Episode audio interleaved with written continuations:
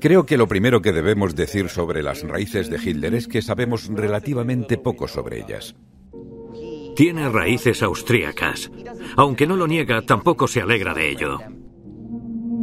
Siempre había existido un halo de duda sobre la ascendencia de Hitler, sobre quién era el padre del padre de Hitler y sobre si tenía algún antepasado judío. Sabemos que fue el cuarto hijo de sus padres, pero el primero en sobrevivir a la infancia. Sabemos que su madre era la tercera esposa de su padre y que en realidad era también su sobrina. Su familia procedía de una Austria rural muy pobre por lo que es asombroso lo que logró ascender. Se trata de un austríaco que se fue a Alemania, donde empezó como soldado de infantería. Después se metió en política, donde le costó entrar, pero acabó siendo nombrado canciller. Hitler fue una persona singular y bastante extraña. Creo que para sus detractores, para sus oponentes, no solo parecía peligroso, sino también un poco ridículo. No solo los medios de comunicación alemanes, sino los de todo el mundo trataron a Hitler como a un payaso. Los historiadores lo llaman el síndrome de la subestimación.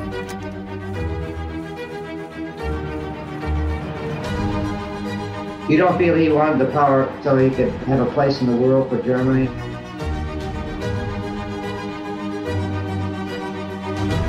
Hitler wanted power and nothing but power for Adolf Hitler. But he identified himself with Germany. He left only Hitler. Yeah, nothing else. Hitler siempre tuvo la intención de destruir el sistema democrático una vez que llegara al poder. Quería cumplir este deseo para devolverle la grandeza a Alemania. La historia de Hitler sigue siendo importante hoy en día porque demuestra lo que puede pasar. Lo llamativo del asunto es que el ascenso de Hitler, el Tercer Reich y el Holocausto sucedieron mucho más rápido de lo que pensamos.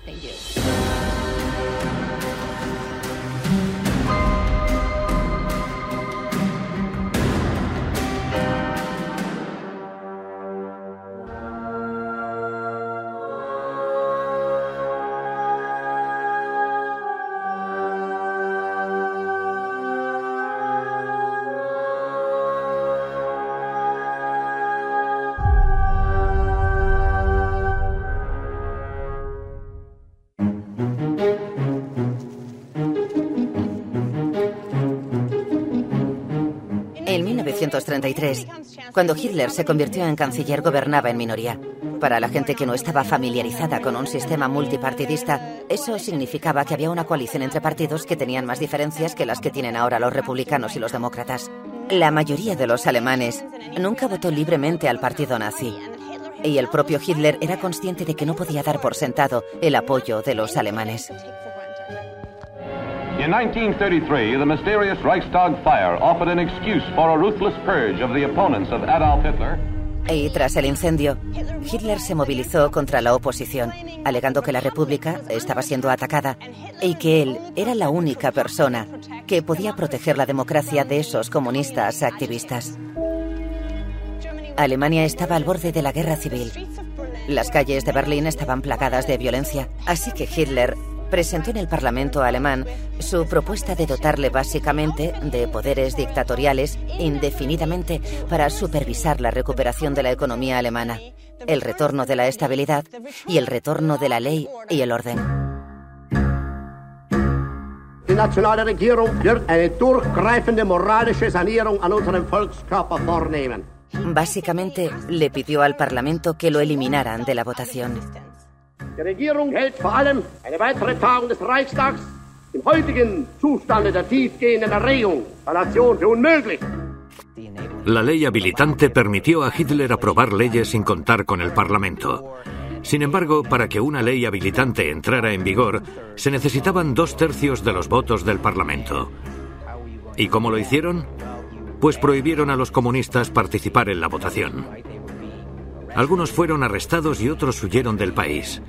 Hitler se aseguró de que hubiera tropas de asalto y otros paramilitares de derechas en la Cámara, por si alguien se lo pensaba mejor a la hora de votar.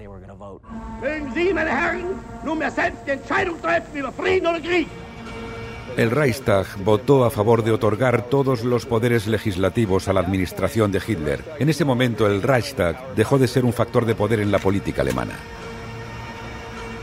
Cuando se aprobó la ley habilitante, Hitler se convirtió realmente en un dictador. Muy rápidamente, Hitler empezó a establecer lo que se convertiría en un extenso sistema de campos de concentración. Al principio se podían encontrar allí principalmente enemigos políticos, es decir, miembros del Partido Comunista y socialdemócratas.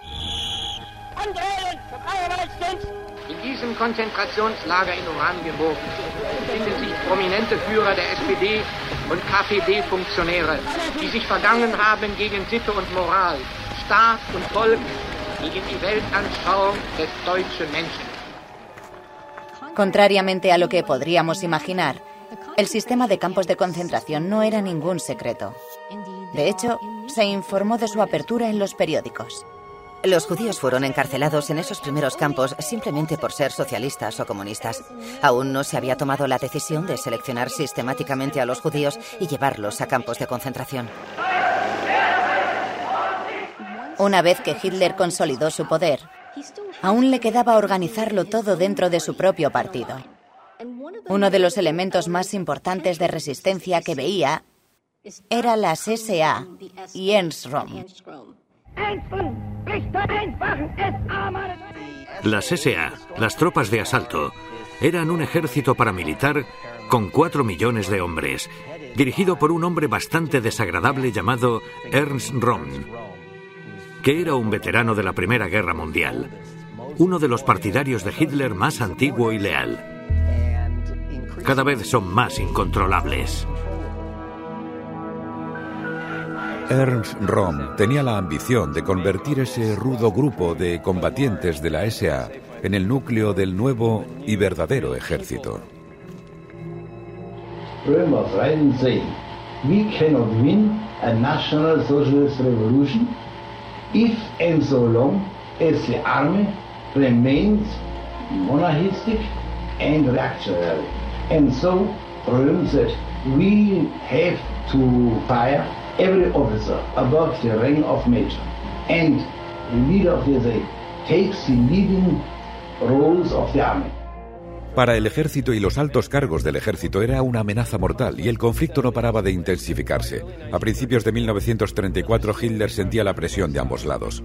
Su prioridad era acabar con la crisis económica, rearmar Alemania, destruir el Tratado de Versalles, preparar a Alemania para la guerra y encargarse de Rom y de su enorme ejército paramilitar. Había sido esencial en los primeros años, pero se había convertido en una amenaza absoluta para su posición. Así que Hitler veía la tensión entre el ejército y la SA y sabía que iba a tener que tomar medidas. Y entonces llegó una extraña calma. La forma habitual de actuar de Hitler era esperar y esperar y retrasar y retrasar hasta el último momento posible y luego, cuando atacaba, hacerlo de una forma despiadada y brutal.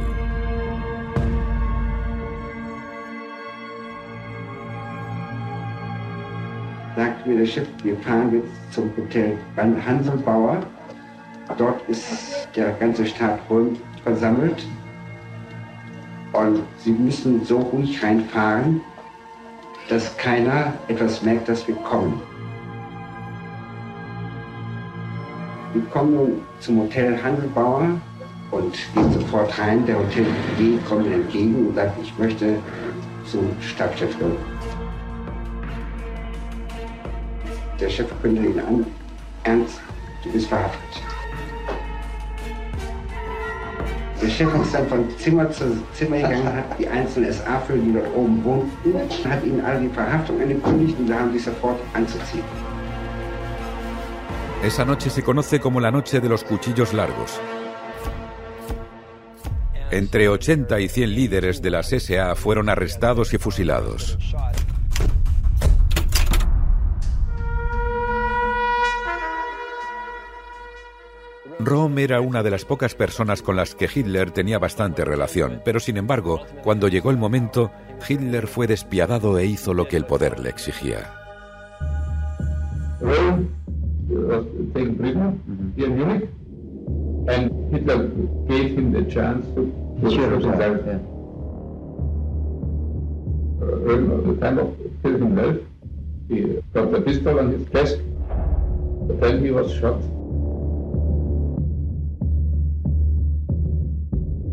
salió después asumiendo toda la responsabilidad diciendo, sí, lo he hecho yo, lo he hecho por la nación alemana. In dieser Stunde war ich verantwortlich für das Schicksal der deutschen Nation und damit des deutschen Volkes Oberster Richter. La palabra Führer, que en alemán significa líder, pasó a ser una descripción de la posición de Hitler en el partido a significar algo mucho más grande que reflejaba la autoconfianza de Hitler como el hombre elegido por el destino para dirigir Alemania.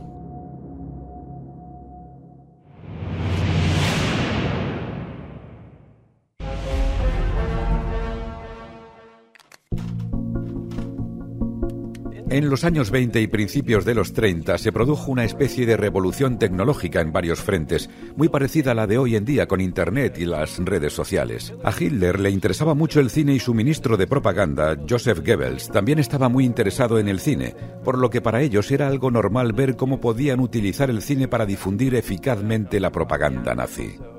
Y creo que les pareció bastante lógico que grabar un mitin del partido nazi sería una declaración eficaz.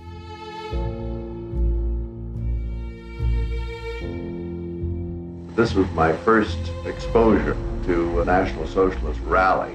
They handled the crowd, the music, so they got a maximum psychological bang out of each one of those.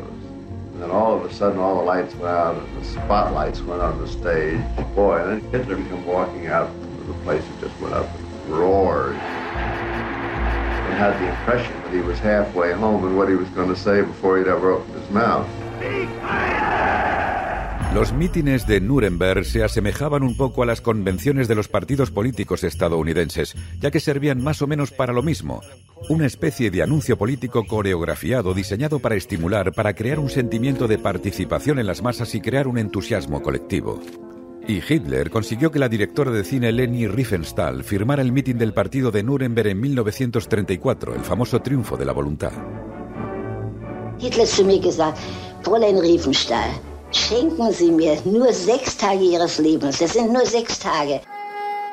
Ich möchte gern, dass der Film von einem Künstler gemacht wird und nicht von einem Parteifilmregisseur. Adolf Hitler era un apasionado del cine y quería utilizar el cine para escribir su propia crónica para la posteridad. Y encontró en Leni Riefenstahl una persona muy capaz. La película trata sobre la profunda relación de Hitler con el pueblo alemán.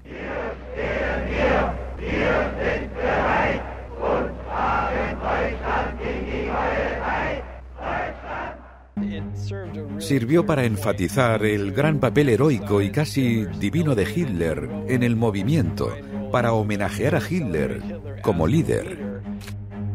Riefenstahl contaba con recursos ilimitados. Nadie había hecho nunca un documental así. Ich überlegte mir, das Wichtigste ist, die Aufnahmen bewegt zu machen, dann sind sie interessanter. Darum haben meine Kameraleute angefangen, mit Rollschuhen Aufnahmen zu probieren. Pusieron un mástil para grabarlo todo desde arriba. El triunfo de la voluntad empezó con tomas del avión de Hitler aterrizando en Nuremberg. Se quería transmitir la sensación de que Hitler era una especie de Dios que descendió del cielo para hablarle a su pueblo. En todas las escenas del triunfo de la voluntad se ve a Hitler como el único foco de atención. Era Hitler y el pueblo. Fue la declaración definitiva de la teoría del gran hombre. Una especie de documento que consagró nuestra percepción de lo que es un líder mejor que ningún otro documento que yo haya visto. Se presentaba a Hitler como un líder que podía y debía doblegar al mundo.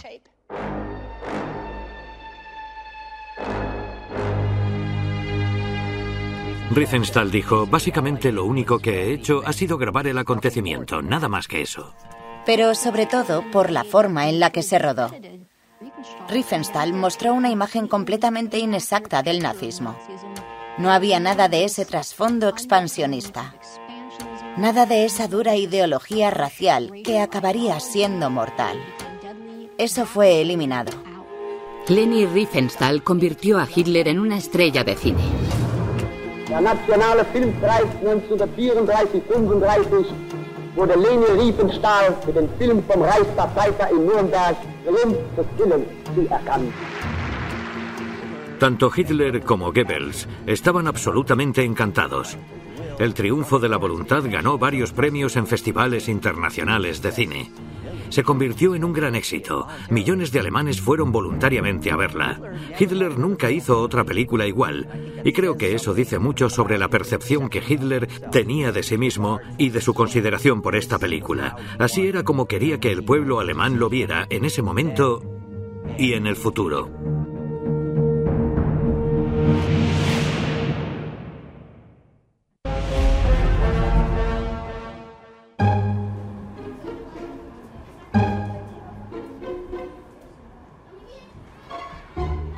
The school in which I was enrolled at the age of six was one of Hitler's special schools which he had set up for the training of his future leadership elite.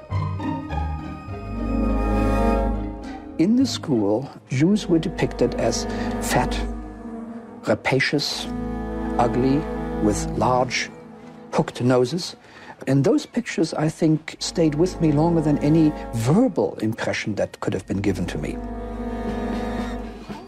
En la cultura del Tercer Reich de los años 30, el grupo, la raza y la nación primaban sobre cualquier individuo.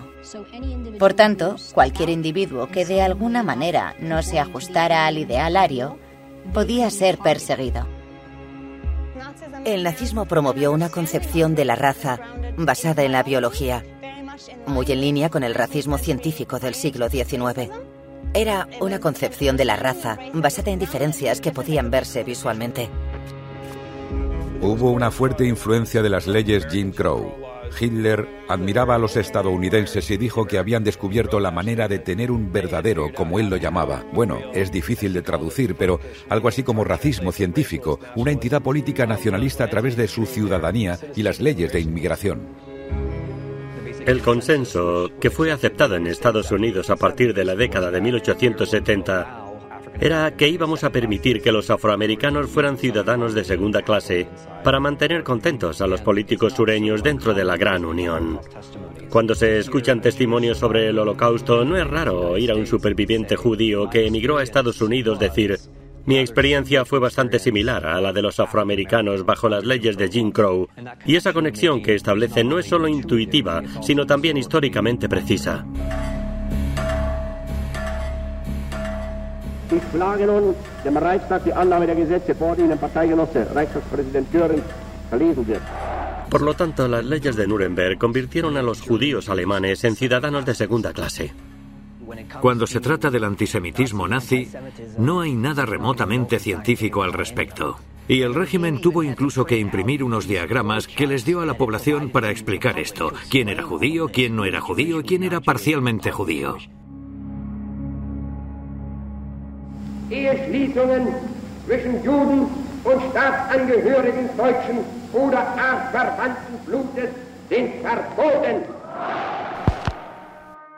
At that time, I was going with a nice young lady, and we were out camping.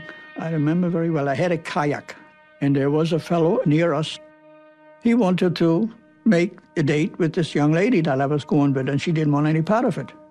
He reported me to the Gestapo, and I was arrested for going with a Gentile girl. I got six months in prison, solitary confinement, in 1935. Después de las leyes de Nuremberg, la legislación antijudía decayó. Se produjo una especie de pausa. Entonces empezaron a centrarse en la economía, en la política exterior y en proyectar una determinada imagen de Alemania al resto del mundo. Cuando Hitler llegó al poder, lo hizo en un buen momento en cuanto a la mejora general de las condiciones de la Gran Depresión. Podemos ver algunas mejoras que hizo Hitler en 1936, como una tasa de desempleo prácticamente a cero, autopistas, proyectos de obras públicas y el servicio laboral del Reich. Y tenemos que pararnos un momento a pensar lo que esto significó para un país que apenas cuatro años antes tenía un 33% de paro y había pasado a no tener prácticamente nada. Hitler war der, Heiland des kleinen Mannes. Die Anhängerschaft Adolf Hitlers war zum größten Teil in der Arbeit. Er. Er konnte nicht entlassen werden.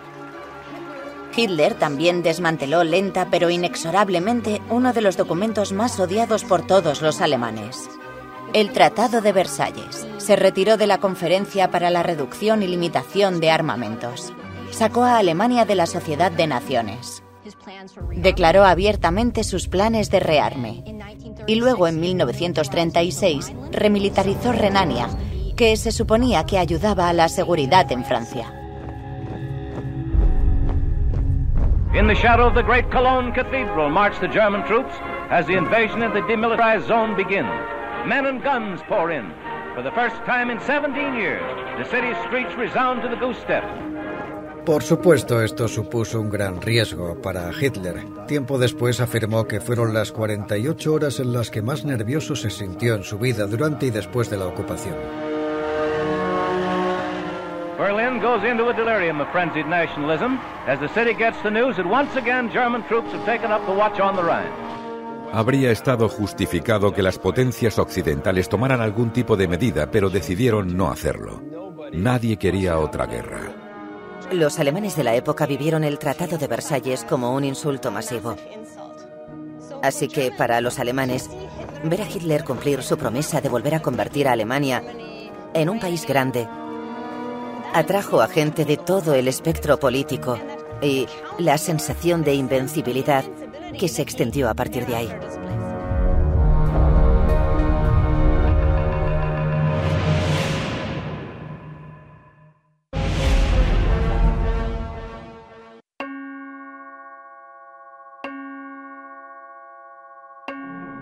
In August, the Olympic Games are held in Berlin, which Hitler has transformed into the showplace of the Third Reich. On this occasion, he intends that foreign visitors be impressed by Nazi efficiency and the material achievements of his new order.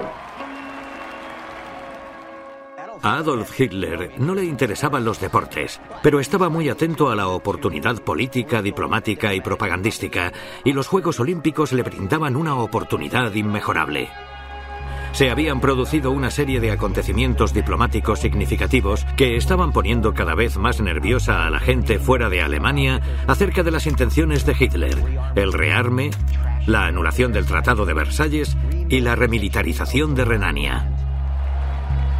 Se presentaba entonces la oportunidad de demostrarle al mundo que Alemania era una nación orgullosa, pero también una nación estable y que buscaba la paz. Se retiraron los carteles de los parques y piscinas que decían prohibido judíos. Alemania intentaba mostrar una cara alegre a sus visitantes internacionales. Just in front of us here is the Olympic standard, and immediately underneath it is Herr Hitler. Ich verkünde die Spiele von Berlin zur Feier der 11. Olympiade neuer Zeitrechnung als eröffnet.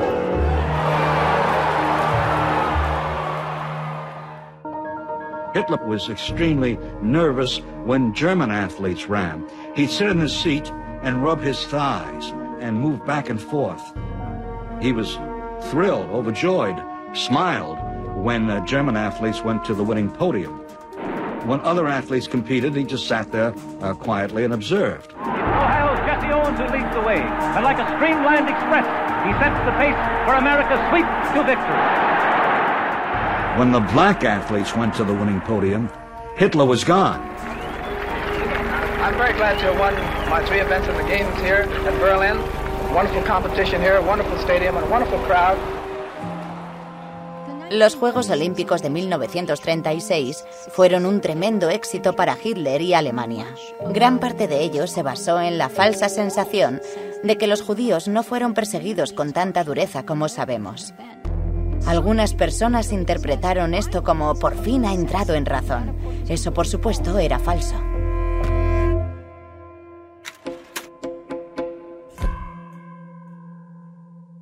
1936 fue el año de los Juegos Olímpicos y también fue el año en que se intensificaron los preparativos de la guerra.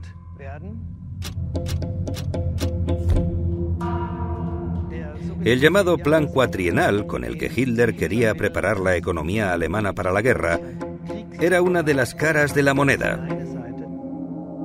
La otra fue que en 1936 Himmler comenzó a desarrollar y a expandir un robusto y organizado sistema de campos de concentración. Su objetivo eran las personas antisociales, lo que no concuerda con la idea que tiene Hitler de una sociedad racialmente pura.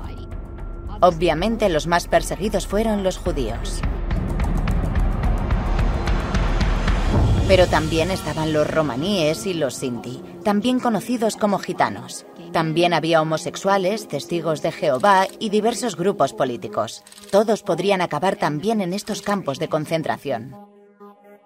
En última instancia, Hitler estaba muy alejado de los entresijos de la política cotidiana, porque en el fondo no era un político, era un visionario. Así es como se describía a sí mismo. Heinrich Himmler, por otro lado, era alguien que tenía una comprensión muy clara de cómo implementar un Estado racial. Himmler no paraba de mejorar el funcionamiento de los campos pensando en Hitler. Himmler was a very good tool for Hitler, you know. He said to me, look over, if Hitler says to me, here, Heinrich, I have a gun, and now you have to shoot your mother, I will do it and you will be proud. He was Hitler's dog. Yeah. Hitler had two dogs, the and. Hitler el austriaco se sentía mucho más cómodo en Baviera o cerca de Austria que en Berlín. Se iba a Berchtesgaden con su séquito, con su círculo íntimo. Y se distanció de la élite nazi. A su círculo más íntimo se había sumado ahora su novia, Eva Braun, que grababa constantemente. Por lo que podemos hacernos una idea de lo que sucedía. Eva Braun solía quedarse en Berchtesgaden, donde era una especie de primera dama. Había gente que tenía información privilegiada, que lo sabía, pero Hitler nunca hizo pública su relación.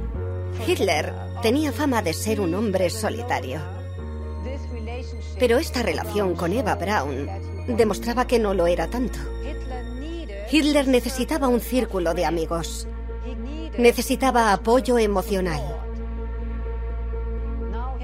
Ahora Hitler estaba rodeado de hombres y mujeres que no le criticaban y que le decían constantemente que era el Führer, que era un genio y que podía cambiar y conquistar el mundo.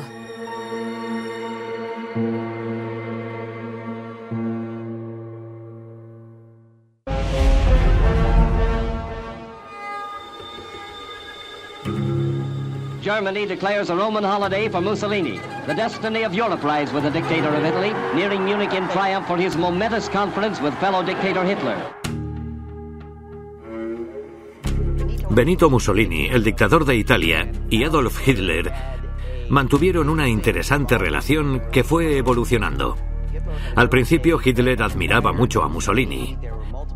Hitler y el partido nazi copiaron el aspecto, la organización y algunas de las acciones de los camisas negras fascistas de Mussolini.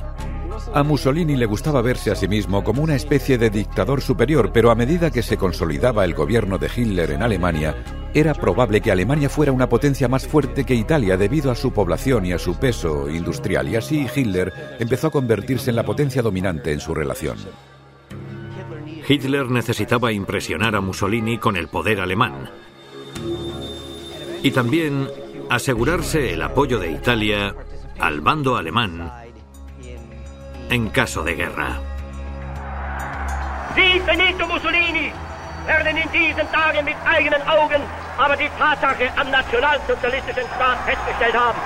Deutschland ist in seiner folglichen Haltung und seiner militärischen Stärke wieder eine Feldmacht.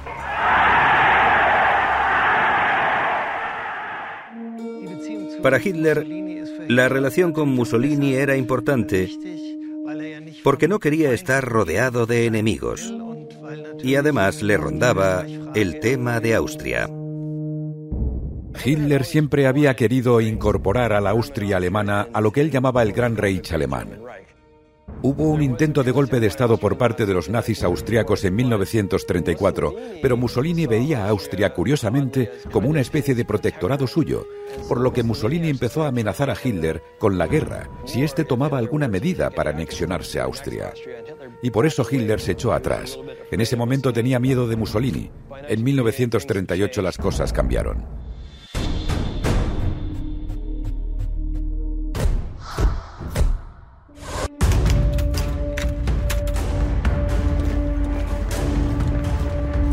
As German troops swarm across frontiers in their first offensive since 1914.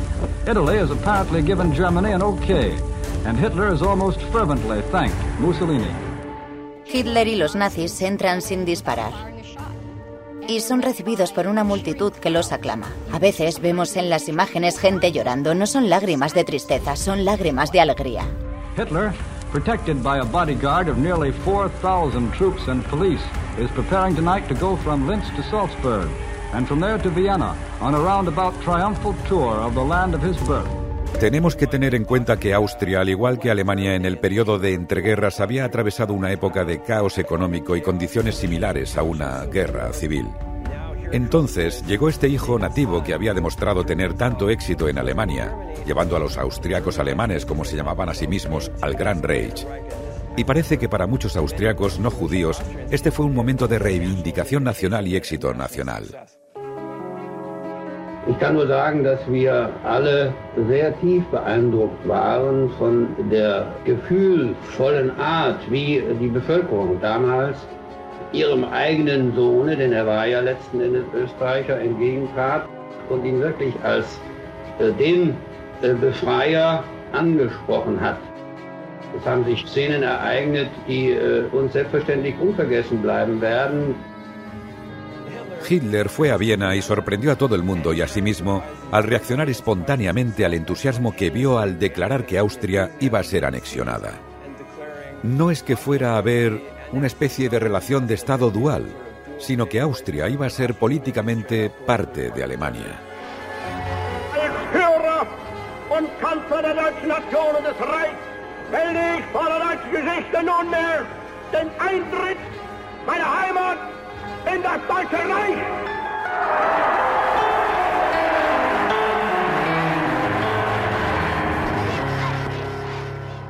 Ver a aquellas multitudes, que obviamente habían sido fustigadas por el numeroso y dominante partido nazi, fue algo que hizo que Hitler se sintiera como si la providencia se hubiera cumplido. Como si su sueño o fantasía se hubiera hecho realidad en ese momento concreto. In a copyright dispatch, the Jewish Telegraphic Agency says tonight that at least 150 prominent Jews, bankers, and businessmen have been arrested by Nazi brown shirts acting as auxiliary police. The cry of anti Semitism is being taken up in the Austrian streets. En muchos sentidos, la población judía de Austria tenía que sufrir este choque de control nazi, incluso peor que la población judía de Alemania, ya que no fue algo progresivo, sino que sucedió de golpe. No teníamos ninguna posibilidad de salir ni de huir. Y un día llamaron a la puerta muy fuerte. Eran dos nazis. Llevaban un uniforme negro, unos zapatos negros y preguntaban por mi abuelo. Podía llorar todo lo que quisiera, pero no iba a servir de nada. Los nazis se lo habían llevado a Buchenwald.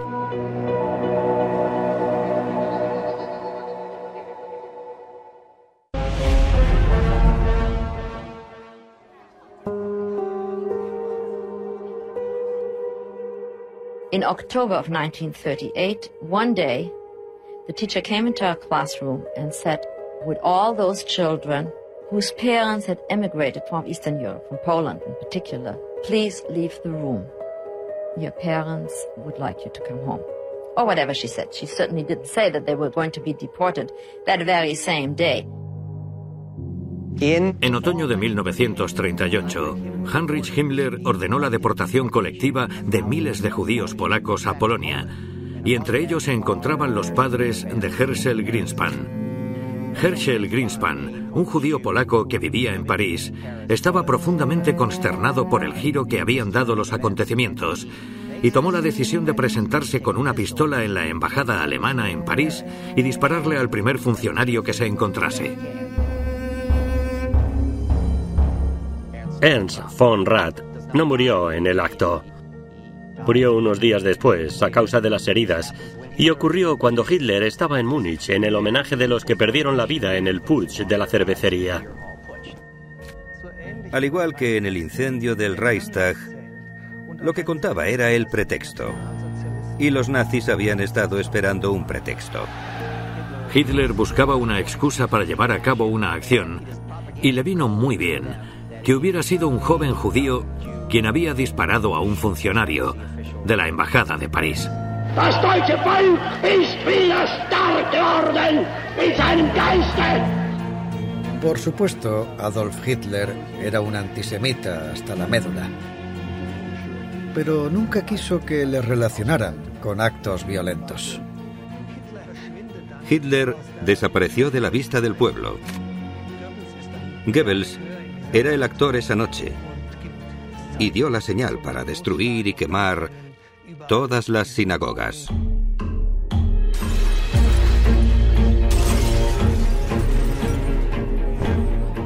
En la Kristallnacht, o Noche de los Cristales Rotos, asistimos a la quema de sinagogas, la destrucción de comercios judíos, el asalto de casas de judíos, así como a palizas y asesinatos de judíos.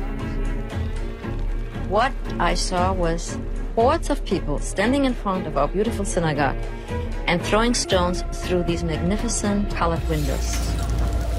We ran past the place itself, the noise, the shouting, the screaming. People were burning books and dancing around it. I turned up my collar and put my head down and said, God, somebody should recognize me. I'd be torn to pieces.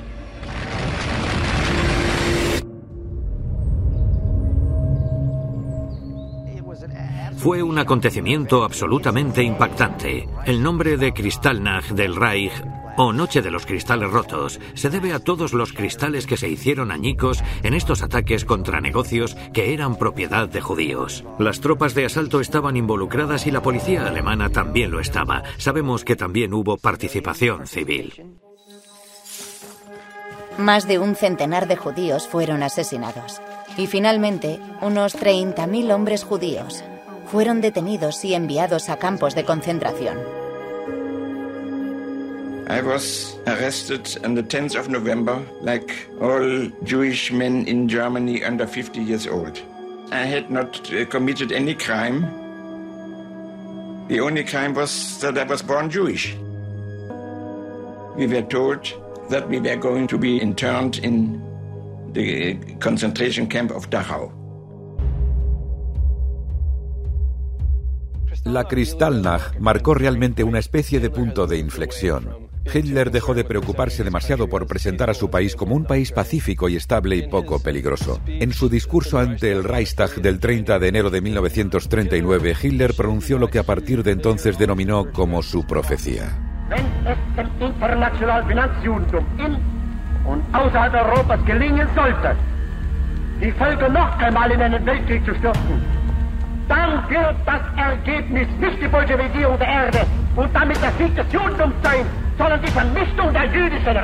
Europa.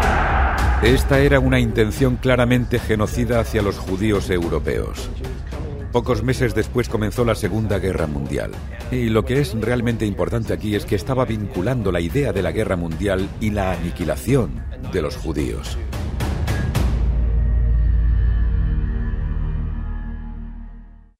En abril de 1939 estaba desesperado por empezar la guerra. Se alió con la Unión Soviética con el fin de iniciar una guerra cuyo fin sería destruir la Unión Soviética. Pero entonces el plan se transforma en algo mucho más maligno en cierto sentido.